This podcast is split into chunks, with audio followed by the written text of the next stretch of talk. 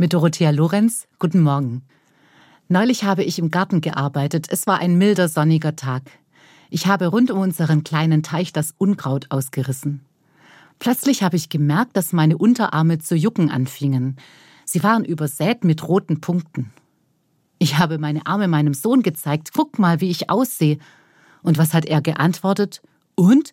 Was soll ich da jetzt machen? Ich war halb entrüstet, halb amüsiert.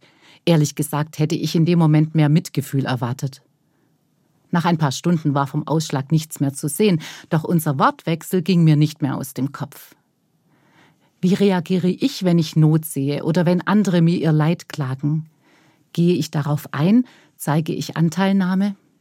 Bei mir war es ja eine harmlose Sache, doch immer wieder treffe ich auf Menschen, die sind wirklich arg gebeutet und haben einen großen Leidensdruck.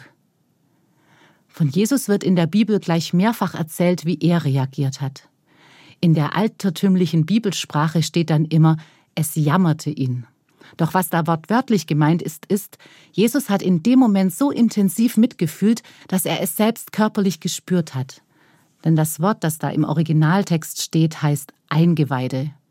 Das Leid hat ihn bis ins Innere getroffen, das ist mehr als Mitleid. Jesus hat sich selbst immer ganz in die Begegnung reingegeben. Ich würde das gerne auch so machen, doch es gelingt mir nicht immer.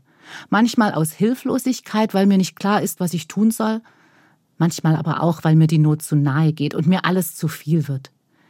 In meinem Inneren weiß ich, dass Jesus mit seiner Liebe und seinem Mitgefühl bei mir ist und ich nicht allein dastehe. Ich weiß, dass ich ihn bitten kann, mir in der Situation das zu schenken, was ich von ihm brauche. Doch was braucht mein Gegenüber?